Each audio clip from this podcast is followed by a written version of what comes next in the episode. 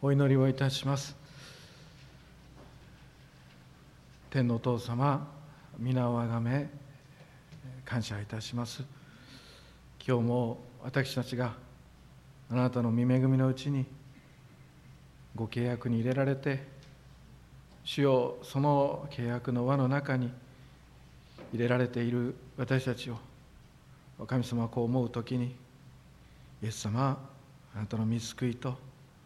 その揺るがぬ契約に感謝をいたします。お約束いただいて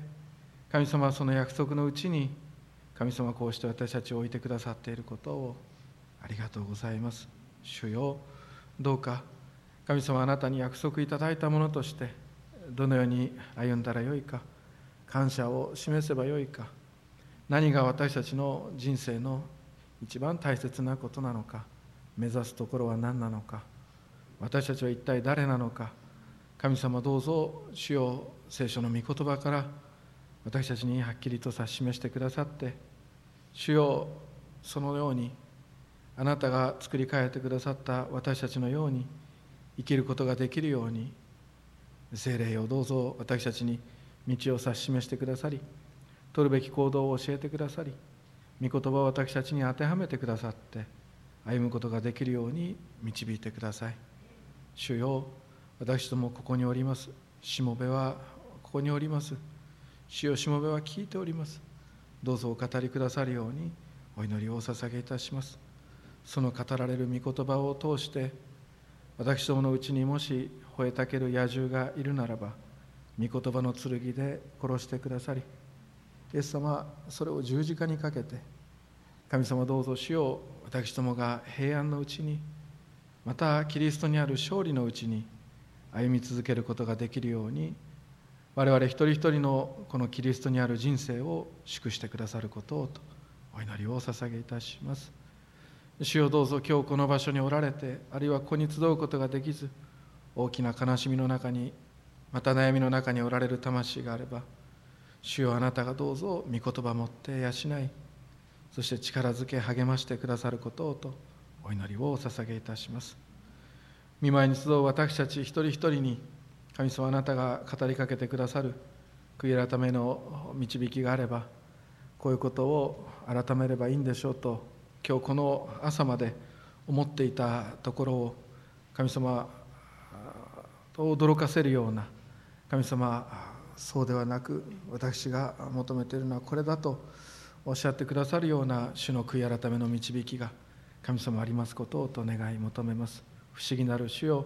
あなたが私どものうちに御言葉を持って語りかけてくださり私たちの予想を超えた変化が私たちのうちにありますことをと願います。感謝を持って御子イエス・キリストのお名前を通してお祈りをいたします。アーメン。アーメン。おはようございます。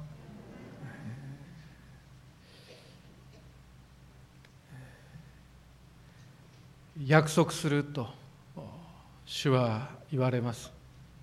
クリスチャンよ心の清いものよ。約束すると主は言われるわけです。かつては泥の中を転げ回ることを愛した人々よ。かつては吐いたものに群がった犬のようなものであったあなたよ。しかし今は新しく作り変えられて泥を転げ回ることが気持ち悪くて苦しくて吐いたものに手を伸ばす自分を憎む心の清い人よ約束する。あなたは私を見る。そう主は約束してくださっています。私はあなたに出会うと主はおっしゃってくださっているのであります。吐いたものも泥も昔はそれが気持ちいいか気持ちよくないか好きか嫌いかで気持ちいいから好きだから泥へまた吐いたものへとかけていった私たちですがしかし今はきれいか汚いかで判断することができるようになった。新しい視点を救われて与えていただきました。清いか清くないか。そして今は汚いものは嫌だと。汚れたものではなく清いものを求める人生と導いていただいた清さを求める清い人よあなたは幸いだ。あなたは神を見るからだと主は約束くださっている。そうしたクリスチャンたちに向ける温かい主の約束の言葉がこの箇所に記されています。皆さん心が清いということは損をすることではありません。心が清くなることまた心清いものとして生きることは大きな利益を受ける道であります。心清くあること心清く生きることは約束されたことを手に入れる道であります。クリスチャンは救われたらもうそれでよかったね。おしまいというのではありません。私たちクリスチャンはその自分の心が救われた自分の心が清いかどうかを調べつつ確かめつつ歩んでいくものであります。辛いことではありません。なぜならそこには約束がきちんと伴っているからであります。その約束というのは神を見るという祝福です。神様に出会えるという祝福の約束であります。詩篇の24編はこう歌うんです。誰が主の山に登りうるのか。誰が聖なる見舞いに立てるのか手が清く心の澄んだ人だと。心が曇っていない人だと。欲望に肉に罪に曇っていない人は幸いだと聖書は言うのであります。なぜならその人たちは神を見るからです。神を見るというのはまず第一には将来。天の御国において神様を見るということであります。私たちはイエス・キリストを救い主として信じお受け取りさせていただいたことで私たちの罪はキリストが負ってくださりその罰を受けてくださったので将来罪のない栄光の姿に変えられることが定まりました。定まったのであります。やがて天の御国においては私たちは心の清いものとして生きることであります。永遠に生きます。そこでは神が人と共に住み人は神の民となる。神ご自身私たちの神となられ私たちの目から涙をことごとく拭い取ってくださるという主を見上げて涙を拭いていただいて涙拭われたその目で主の御顔を拝するという出来事が起こります。ここに座り主イエス・キリストを信じるお一人お一人にそれが起こります。ですから神を見るというのは私たちが救われたものとして生きやがてその主の裁きを免れて天の御国に招き入れられたその時に神を見るということが起こります。そして2つ目は私たちクリスチャンは清い心を保ち清く歩む時にこの地上では主の親しい語りかけをいただきます。主のおぼしめしを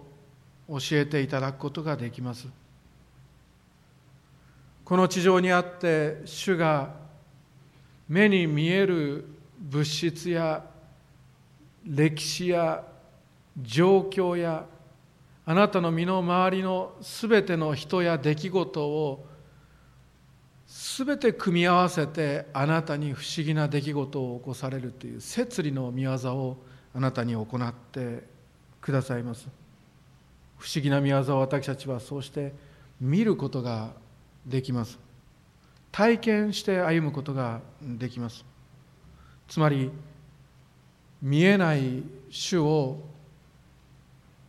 間接的な形で見えない主の手を通して起こる出来事を私たちはこの地上で見ることができるようになります。昔の教会はそれを信仰の目で見るんだと言いました。信仰の目で主が生きておられることを見主がつけてくださった手形を見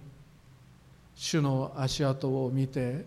歩んでいくことができる。心の清いものは幸いだ。その人たちは主を見るからだと言われる御言葉が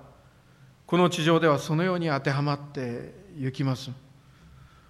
この地上では誰もこの肉の目で視力で見るお出会いの仕方は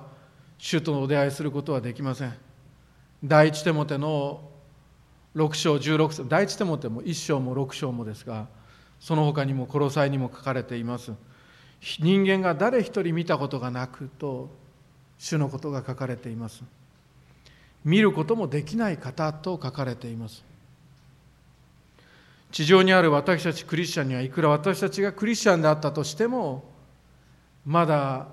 罪が残り古いものが残るその中で主をこの目で見ることは許されていません。神様を見ることは本来人間には許されないことであるというのが旧新約聖書を通して一貫して記されていることであります。だから黙示録がすごいんです。どんなにこの地上ですごい人だこんな勲章をいただいたらしい。偉人と呼ばれうる人であったとしてもあるいは歴史やまた聖書の中に名が記された人々であったとしても人間である以上罪があり罪ある者が神を見ることは許されないばかりではなくてそれは一瞬にして滅んでしまうということを意味することでありました。モーセが出エジプト記の33章でこんな願いを主にします。どうかあなたの栄光を私に見せてくださいと。すると主がお答えになったのはあなたは私の顔を見ることはできないでした。なぜですかというと人は私を見てなお生きていることができないからであると主はそう言われたのであります。そして主はモーセに私はこれから通り過ぎる。その通り過ぎる時にはあなたをここにある岩の裂け目に入れておいてあげて。そして私が通り過ぎるまでそれをこの手で蓋をしておいてあげると。そうしたらあなたは滅びずに済むからと。あなたは私の後ろ姿を見ることはあったとしても私の顔は決して見られないと恵みをモーセに施す出来事が出エジプト記の3章33章のところに記されています。モーセはそれを聞いてプンプンと怒ったりはしません。モーセはもうそんなことはよく分かっていたからであります。それよりも前にモーセはかつて主にお出会いしている。しかしその出会い方はやっぱり主の御顔を拝見するそうした出来事ではありませんでした。モーセが燃える芝の体験をして燃える芝の中から聞こえるあなたの足の履物を脱げあなたが立っているところは聖なるところであると主の御臨在に踏み入れてしまったことを知った時にモーセは自分の顔を隠してひれ伏したことであります。どうしてですか？聖なる神を罪人なる人間が見れば一瞬にして滅んでしまうことをモーセは知っていて神を恐れたからであります。モーセだけではありません。他の預言者たちもそうしたことであります。神に作られた被造物である。私たち。そんな私たちであってそれが神様に反逆をした罪人である私たちだ。そんな私たちが神様がお作りになった太陽を直視してもおかしくなってしまう私たちなのにこの地上で創造主なる神の聖なる栄光に輝くそのお姿を見て平気でいられるということは皆さんないのであります。ただ主が恵みを持って憐れみを持ってそれをほんのわずか見せていただくだけで私たちはそれだけです。黙示録のヨハネも主の栄光を見て死人のようになってしまいました。あの清いイザヤも預言者イザヤも天における主の御座に広がるその主の裾を見ただけで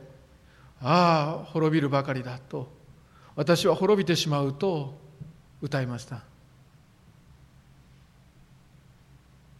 そんなふうにして私たちはこの地上で主のお姿を丸ごと見ることはできないけれどもしかしこの地上で心を清くして主のために整えて信仰の目で主を見ながら人生を歩んで行きます。心を清めると記してある聖なるイエス・キリストの流れた血を信じることでそして悔い改めを促す聖霊に聞き従うことでその両方で心清く歩む時に私を見た者は父を見たのであると言われるイエス・キリストを聖書からよく見ることができるようになるのであります。そして主イエス様が再臨されて一瞬にしてあのラッパの響きを持って私たち罪人を栄光の姿に変えられたその後は私たちには罪が消えてなくなりますので顔と顔を合わせて神を見ることができるようになります。第一ヨハネの3章2節にはキリストが現れた時にはキリストをありのままに見ると記されている通りであります。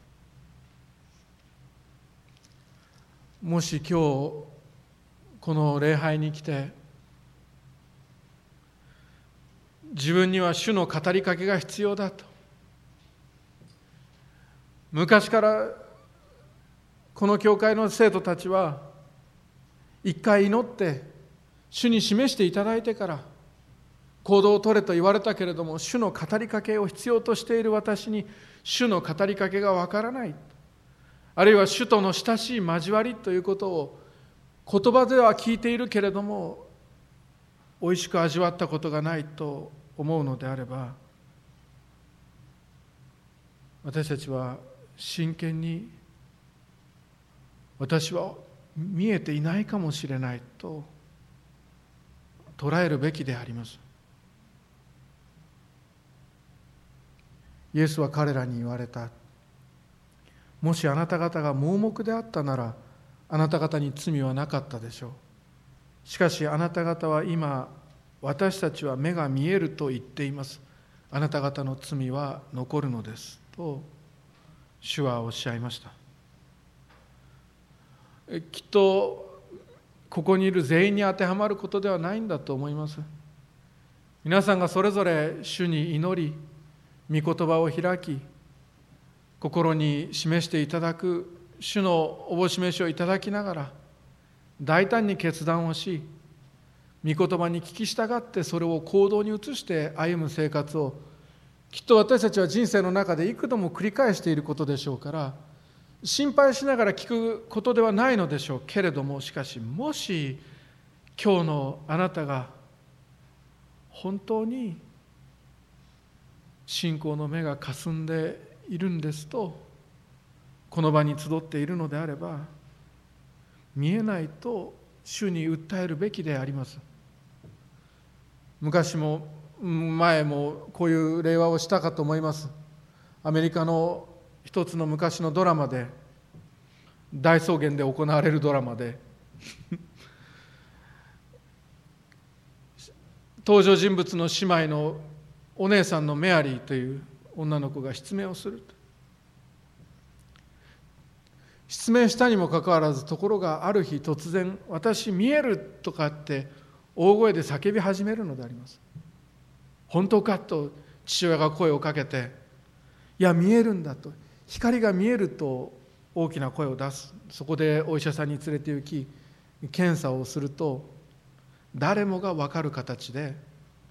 その検査の結果見えていないことに見えていないことが分かるのであります。ただ肌に触れる温度だけでそれを光が見えたと勘違いするようになっていた。お医者さんが言います。私が告げましょうかと言いますと父親が立ち上がり私の仕事だと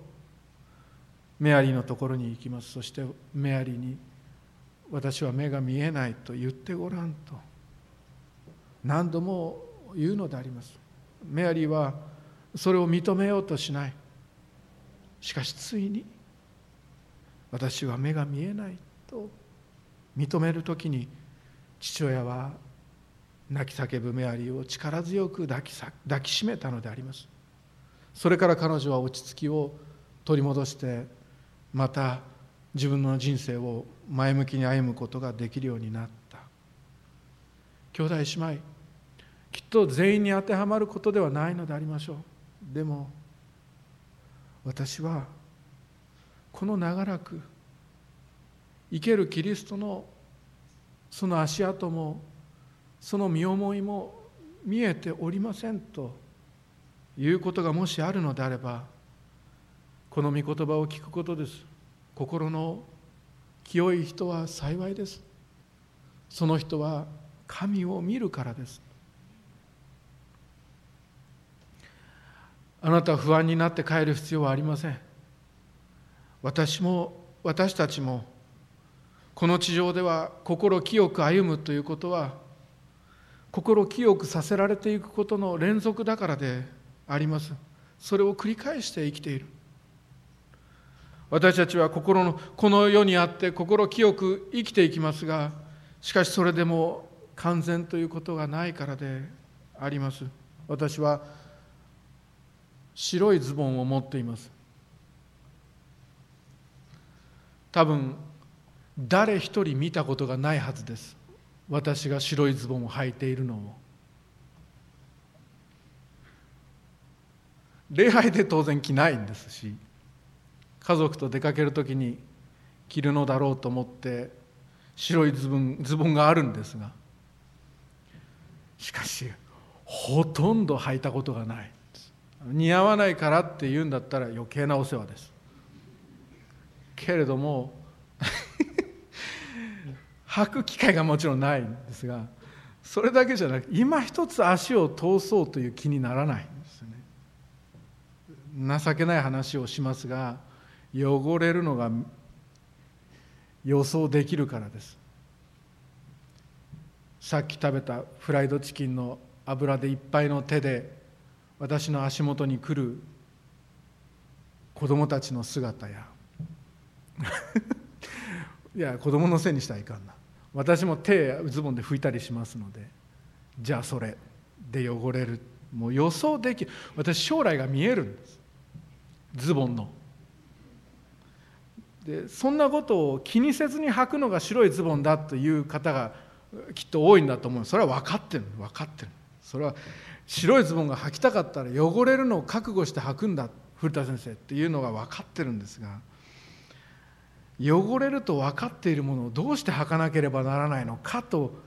一回考えてしまうわけであります。それを考えるとなんだかなんだか自分の心みたいだなってそう思うこともあります。ズボンは脱いでしまっておけばいいんですが心はそういうわけにはいきません。常に白いズボンを履いているようなものです。きれいにしておきたい。あなたもそう思うでしょう。けれど罪に汚れてしまうことがある。そうするととっても悲しくなる。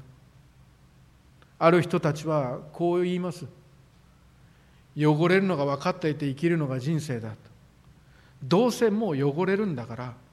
汚れるに任せるがいいと開き直り古田先生それが恵みですよとかっていうことを言う人がこの世界にはいるのかもしれません。でも私も私たち一幕教会もどうもそんなふうに考えることができない。そんな考え方おかしいと心の内側にある私どもがいいている信仰がそう叫ぶのであります。そして警告し続ける。兄弟姉妹心が汚れたままでいいなんていうことはそちらの声の方がおかしいんであります。聖書は言います。心の清いものは幸いだ。その人たちは神を見るからだと。心の汚れたものはそれがクリスチャンであってもノンクリスチャンであったとしても神様を信仰の目できちんと捉えることができないからです。未信者の時は私もそうでした。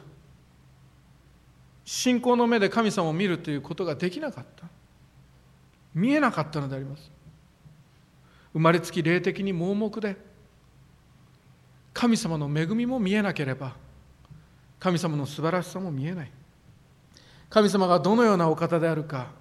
それすらわからない盲目だったのであります。そしてクリスチャンとなって信仰の目が開いてもしかしそれが罪に汚れたまま放置されるのであればその視力はいかにもろく近視遠視乱視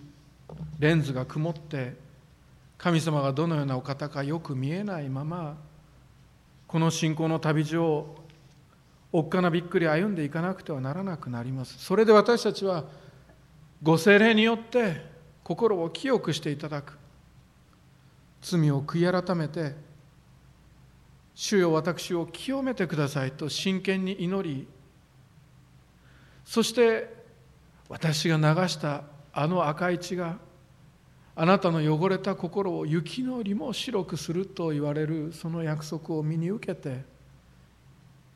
また主に感謝して信仰の歩みを繰り返していく。それがクリスチャンとして兄弟姉妹正しい歩みなのであります。そんなことをサポートするのは黙示録の御言葉です。私たちはキリストの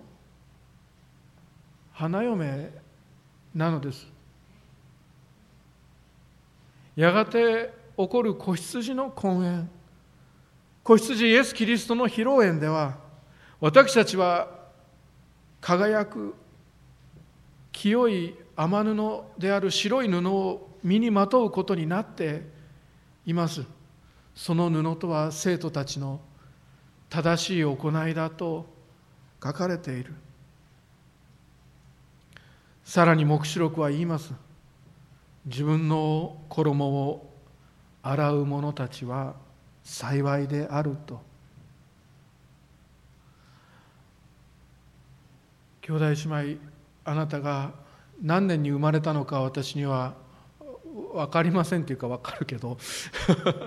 分かるけどその時から始まって救われて今に至る。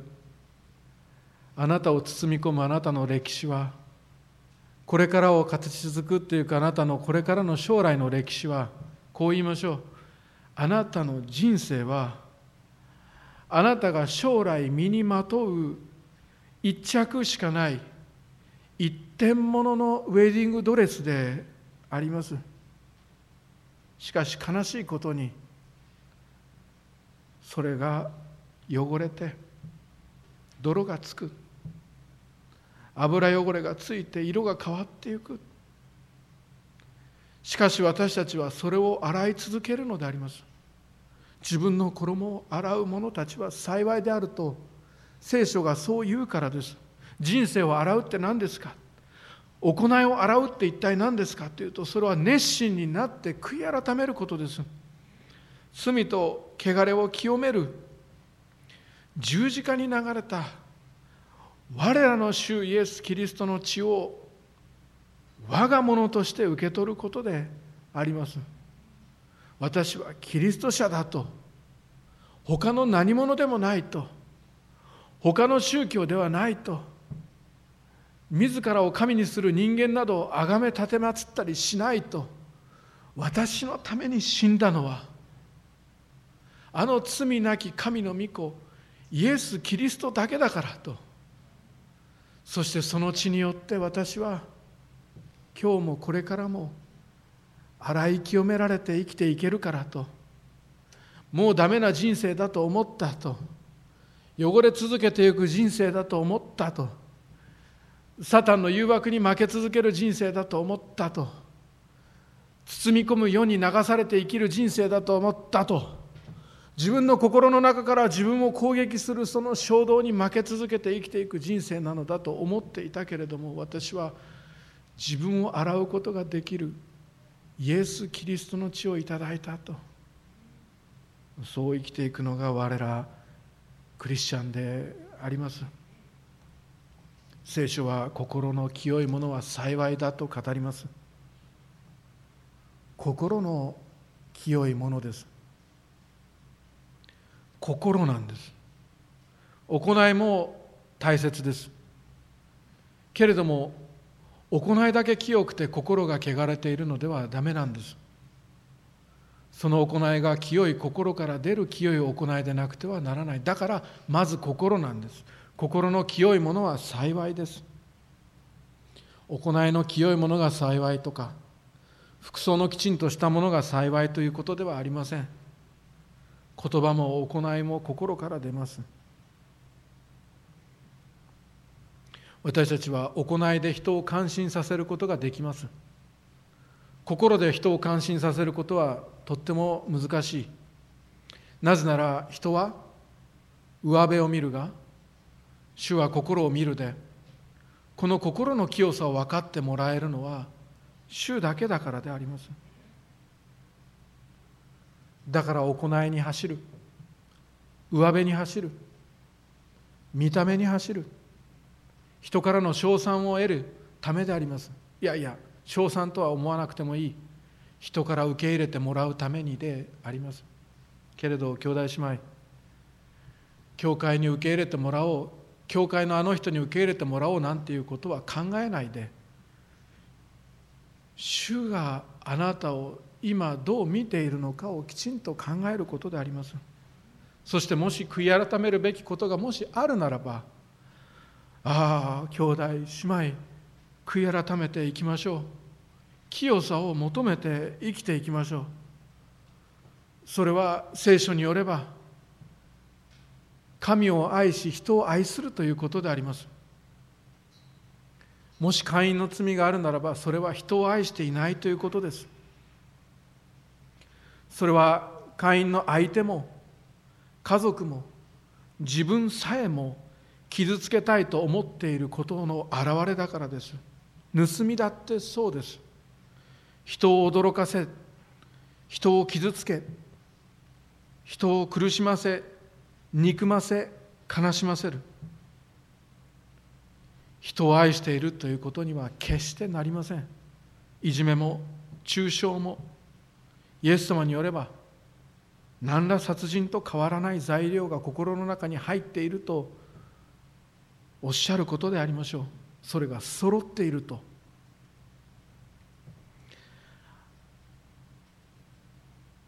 あなたがあなたの罪が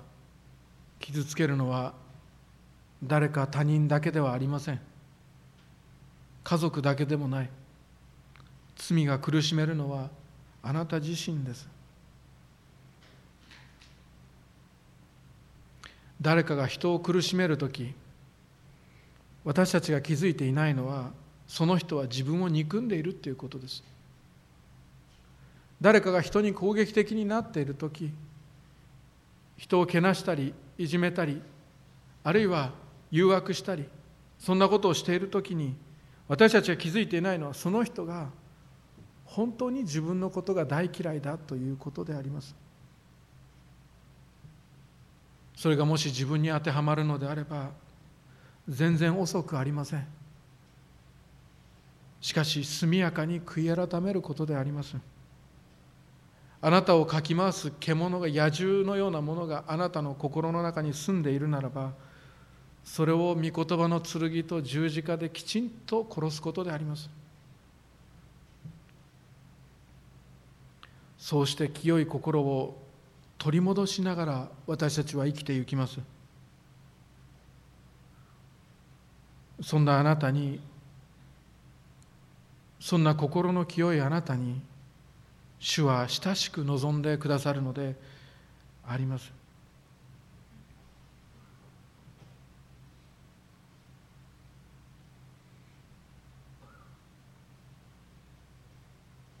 けれどただ一箇所。この聖書にあります通りあなたが清ければ私は会うと主がお決めになったその順番を主が恵みによって変えてくださった箇所が今日読まれています。本来三条の説教によれば心が清い人のところに主イエス様は行かれることになっていたのであります。しかし主が恵みによってその順番を変えたことがあった。突然ある日弟子たちに向かってさあ向こう岸へ渡ろうと言い始めるのであります。誰かに会うためであります。そしてイエス様は心が悪霊で汚れていた人のところに行き彼に神をお見せになった。ゲラサ人たちの中にいた。一人の悪霊に疲れた。ゲラサ人の男性であります。彼は叫びながら自分の意志で自分の体を傷つけていた。自分の中から自分を攻撃することの苦しみが皆さんに分かるでしょうか。あるアメリカの方が